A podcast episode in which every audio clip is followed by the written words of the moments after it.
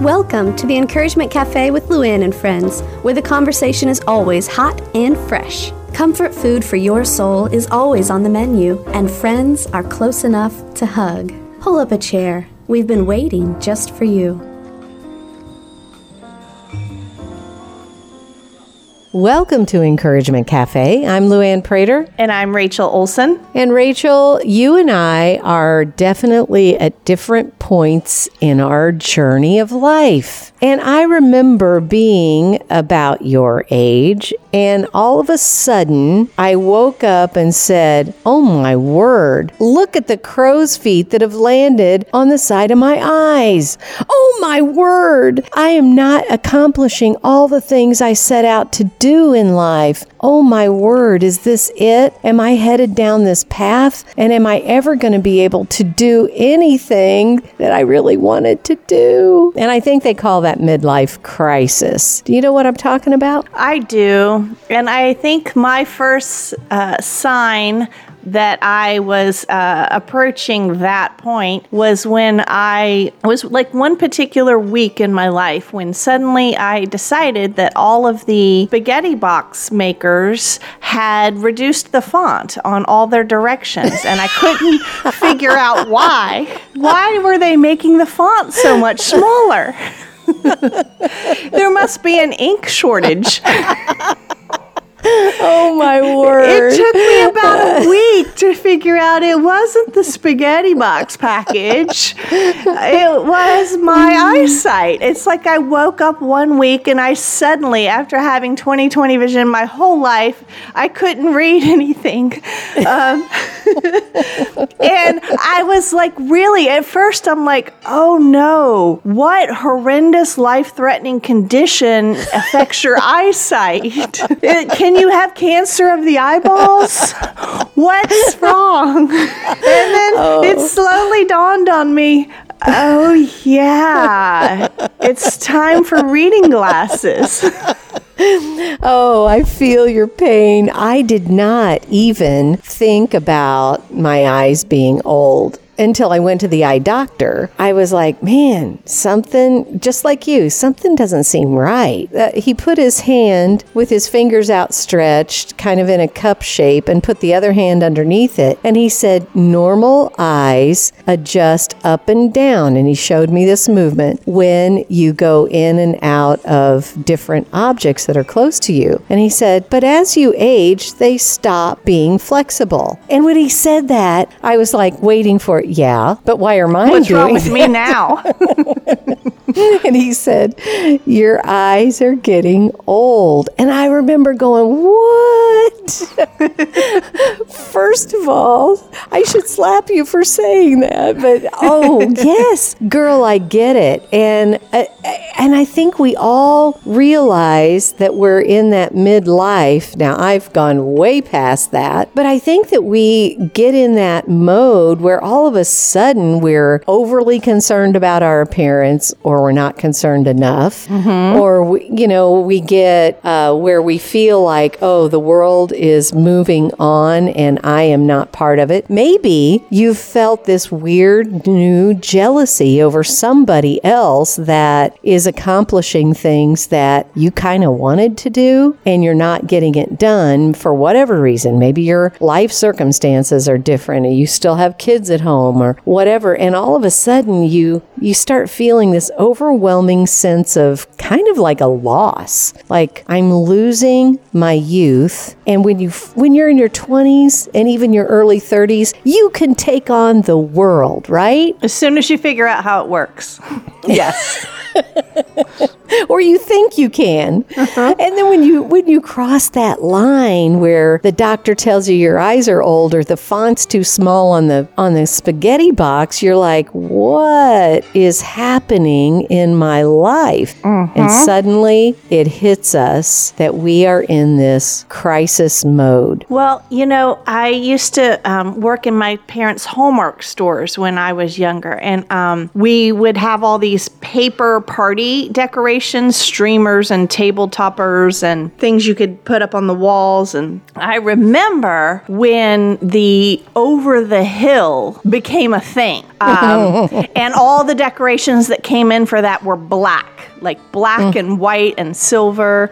Um, and, you know, over the hill happened at age, I think it was, was it 40 or 50? Yes, it was 40. 40 yes so so in my mind so like you know 16 17 year old me it got implanted in my head that you hit 40 and it's all downhill from there mm-hmm. so i can remember because you're now you're over the hill and everything's black Um, so i can you know i'm hitting long about 37 38 and i'm going oh no. It's all i've got two years left and it's all downhill from here.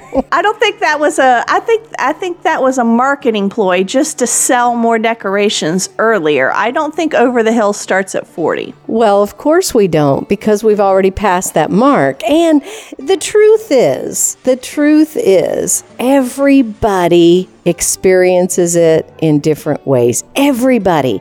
Maybe you are struggling with sleeping through the night. Maybe you're feeling like, where did this extra weight come from?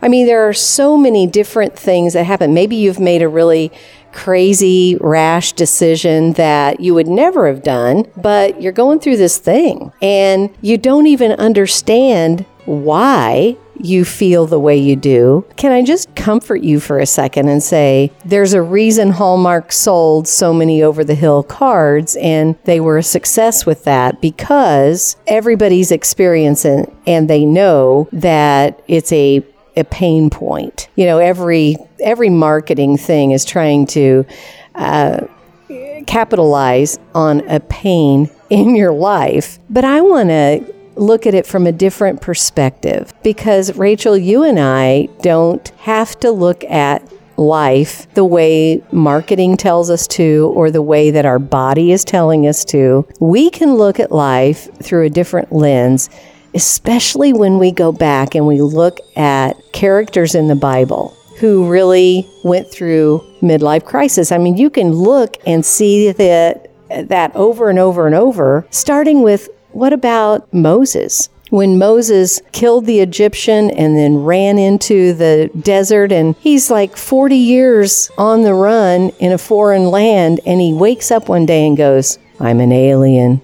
I'm a foreigner in my, you know, in my midlife and it's all over. But it wasn't all over. God had other plans for him. Or what about Joseph when he is, you know, thrown into the pit, then he goes and he's starting to make some progress but then gets lied on and all of a sudden he's like, I'm in I'm in my midlife crisis. Wow. Or David, when he really messes up and makes a rash decision with Bathsheba. I mean, you look throughout the Bible and you can see how midlife crisis happens. We all experience it. The difference with you and I is that we know that God's not done and that He has more for us to do. And if we allow Him, He's going to use the very things that are happening to us to help encourage others. Yeah, you know, when you talked about Moses and, and David and all those characters, you know, I started thinking about just how many uh, Bible characters kind of thought that it was it was over, it was done, even if it wasn't literally over. This was it. It was not going to get any better or any different. Um, and I thought about Naomi, right, who Oh, becomes yeah. you know becomes a widow and is like, okay, this this is it. I'm I'm just gonna uh, remain here till I die, and nothing will change. And then you know this beautiful relationship with her daughter-in-law Ruth, and then you know meeting Boaz, and it turns around for all of them. Yeah, I think that's the challenge of our time. We live in a culture that has been for quite a while now. It wasn't always, but it has been for a long time now. Very youth oriented, very very much youth oriented, and we're always trying to push back the clock with you know, 50s the new 40 and 30s the new you know 20 or whatever it gets confusing. Basically you know 45 is the new 18 i'm going to get my license. So uh, so that's the challenge of our time is to a not slide into the mentality of it's all downhill from here it's over this is it it's done but also not fight against you know the age that you are. Not be not be mm-hmm. trying to you know relive your 20s when you're mm-hmm. out of that decade um, so I think that's kind of the the dual challenge that we have to to make peace with the crow's feet on your face, but also to know that those are not a signal that you might as well go climb in your recliner because and get under your Afghan because it's all downhill from here. And you know, there are examples of both ways, both extremes of, of people that have done just that. Like Florence Nightingale, she was known for helping so many, so many hospitals are named after her. But when she reached a certain age, and I can't remember what it was, but it wasn't that much past our current over the hill thinking. She thought, well, this is over. I'm done. I mean, life is never going to get any better. And she just kind of lived a, a, a nothing life after that because she had already given up. So my my goal today is to tell you don't ever give up. And I, I'm looking in the mirror because there are days, Rachel, I want to check out because I feel like, oh, you know, the best days of radio are behind me, or the best days of parenting are behind me, or the best days of marriage is behind me. And all I have left to look forward to is a walker. Lordy, Jesus, come now. but there are great things that happen. Like, okay, Florence Nightingale threw in the towel. Even though she had a great run on really making an impact on caring for others. But then you look at somebody like uh, uh, Colonel Sanders, who started Kentucky Fried Chicken at age 66 and said, you know what? I'm going to keep on going. And it and, and that's the mentality that the folks in the Bible that we can look at and say, okay, when David realized he messed up, he asked for forgiveness and he moved on, and God kept using him. And when Moses felt like he had really blown it, blown his opportunity to lead, then God said, Wait a minute, come over here. I got to talk to you with this burning bush because you're not really paying attention. and maybe that's what's happening in our life. God mm. has sent us a burning bush so that we will stop woe is meing in our midlife slump and say, Okay, God, I'm listening. What do you have on my next? I know that you're not done because I'm still breathing. So that's where I want us to go today is to focus on never ever giving up. So how do we do that, Rachel? I think we start by not giving up. no, I, so just oh, wise one. oh, wise one. Any other major life problems you need answers to? Um, the uh, the fount of wisdom is in. Um, no, so when you were talking about that, though, it it made me think of this documentary that I just watched the other day, and it was a documentary on Netflix about the Lindy Hop swing dancing, and um, these are things that you you you watch when you can't fall asleep and everybody else has gone to bed and it's you and the cat. and so uh, uh, Mocha the cat and I watched this documentary on swing dancing, and swing dancing began in um, I think Harlem. And from there, some of the, the big time swing dancers in Harlem got cast into some movies in Hollywood, and that gave it national exposure. And then throughout the 20s and 30s, sw- swing dancing, and it goes by other names as well Lindy Hop, Jitterbug, various things. There's the East Coast swing, West Coast swing, shag dance. All of this is just variations of this style of dance. Um, and it, was super popular in the 20s and the 30s. But then um, the World Wars came along, and after World Wars, it's like people just sort of forgot about dancing. Their partners went off to fight. We worked in factories. After the, the war, we all moved into the suburbs and raised families, and there was not the same dancing culture.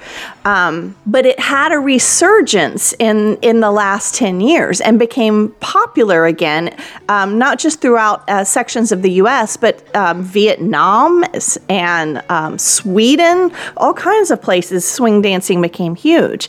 But what I loved about the story was um, as all these new places discovered swing dance and wanted to learn how to do it, they sought out the, the actors that were in those movies in the 20s and 30s.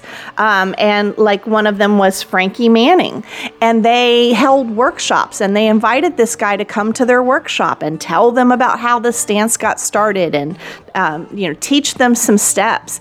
He was in his late 70s at this point in time. Um, and it wasn't just Frankie, it was several uh, of them. Anyway, they all got involved in this um, resurgence of this dance that they had done back in the 20s and 30s, and it brought them back to life. They mm. were on their mm. feet, they were dancing, they were traveling the world. In his 80s, Frankie was somewhere in the world 40 weekends a year um, meeting people, and he, he said, you know, we didn't always speak the same language, but we could dance together and connect. And um, one of the organizers of, of one of the big competitions said when she first, you know, reached out to the the legends of the dance, she thought, how lucky are we that they are um, still alive and that they uh, were able to get them in to, to, to teach us before they're gone. Mm. She said 12 years later, they were still coming to her festival every year. And she couldn't believe, she thought that they were, you know, close to done. Um, and they may have thought so as well. But just the very fact that they had a reason, they had purpose, they had people, they had community, they had connection, they were up, they were moving. It really was kind of an amazing story that did teach me that, yeah, the way to not, you know, go into decline is don't go into decline decline. No, absolutely. And I think that that can be summed up with losing our excitement in life. Whatever that was for you when you were 20s and 30s, you had this drive and and in that case it was dancing. And there was some kind of a passion in your life. And when you get into that slumpy time you start saying oh i just have lost my get up and go. You know i don't have the desire and i don't have the excitement anymore for those things that brought me joy. And so i want to have us kind of rethink how we can take that joy back that's been lost.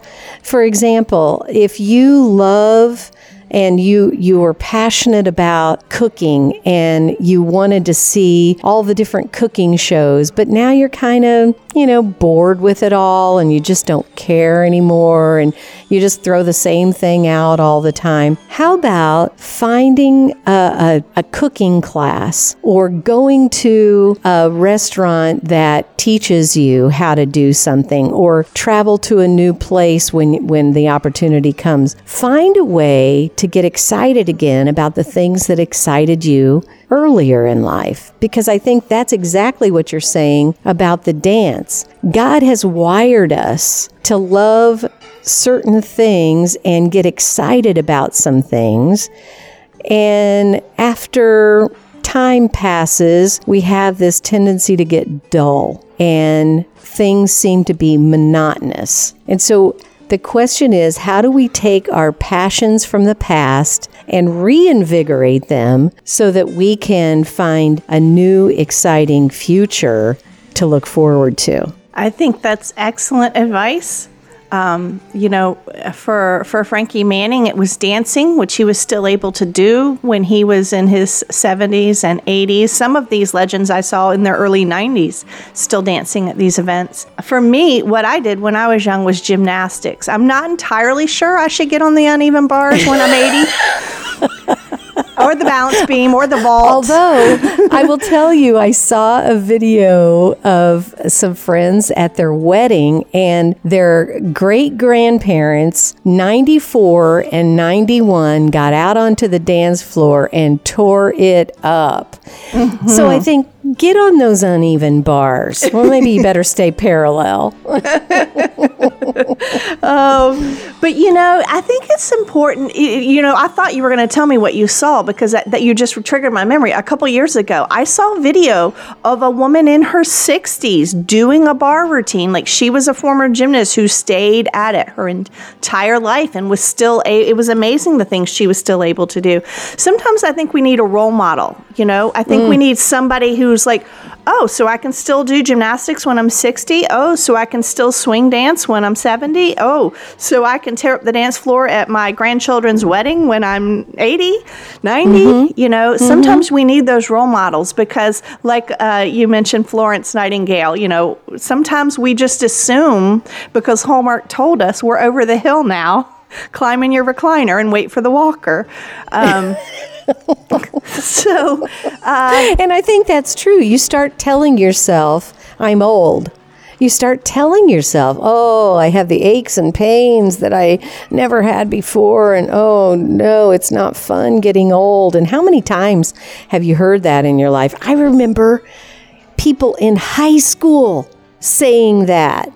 Oh, so, Lordy. I mean, I, I think it's a mentality and it's an attitude that we have to uh, be willing to face head on and say, oh, I'm never going to let an old person move into my body because God has given us a body to keep on going and keep on doing. And that's why yesterday I was on a tractor digging in my yard with the bucket, and my, my husband took a picture and said, Oh my goodness, that's my wife. You know, I, uh, by all the world standards, may be over the hill and past my midlife, but we don't have to give up on life. And we don't ever, ever give up on ourselves. It's an attitude. Yeah, there's some way to do it because you know in Deuteronomy it says that Moses will lived to be 120 when he he died. He was 120, and it says in Deuteronomy, yet his eyes were not weak nor his strength gone. So even at 120, apparently he could read the spaghetti box. so it is possible. It is possible. Um, and I like I, like Ecclesiastes too. So I want to I want to bring this verse to you because it says Ecclesiastes seven ten. It says, "Do not say why were the old days better than these, for it is not wise to ask such questions." My favorite part of that is not the you know don't say why why was things better then. My favorite part of that verse is the it's just not wise to ask such questions. Just don't even ask them.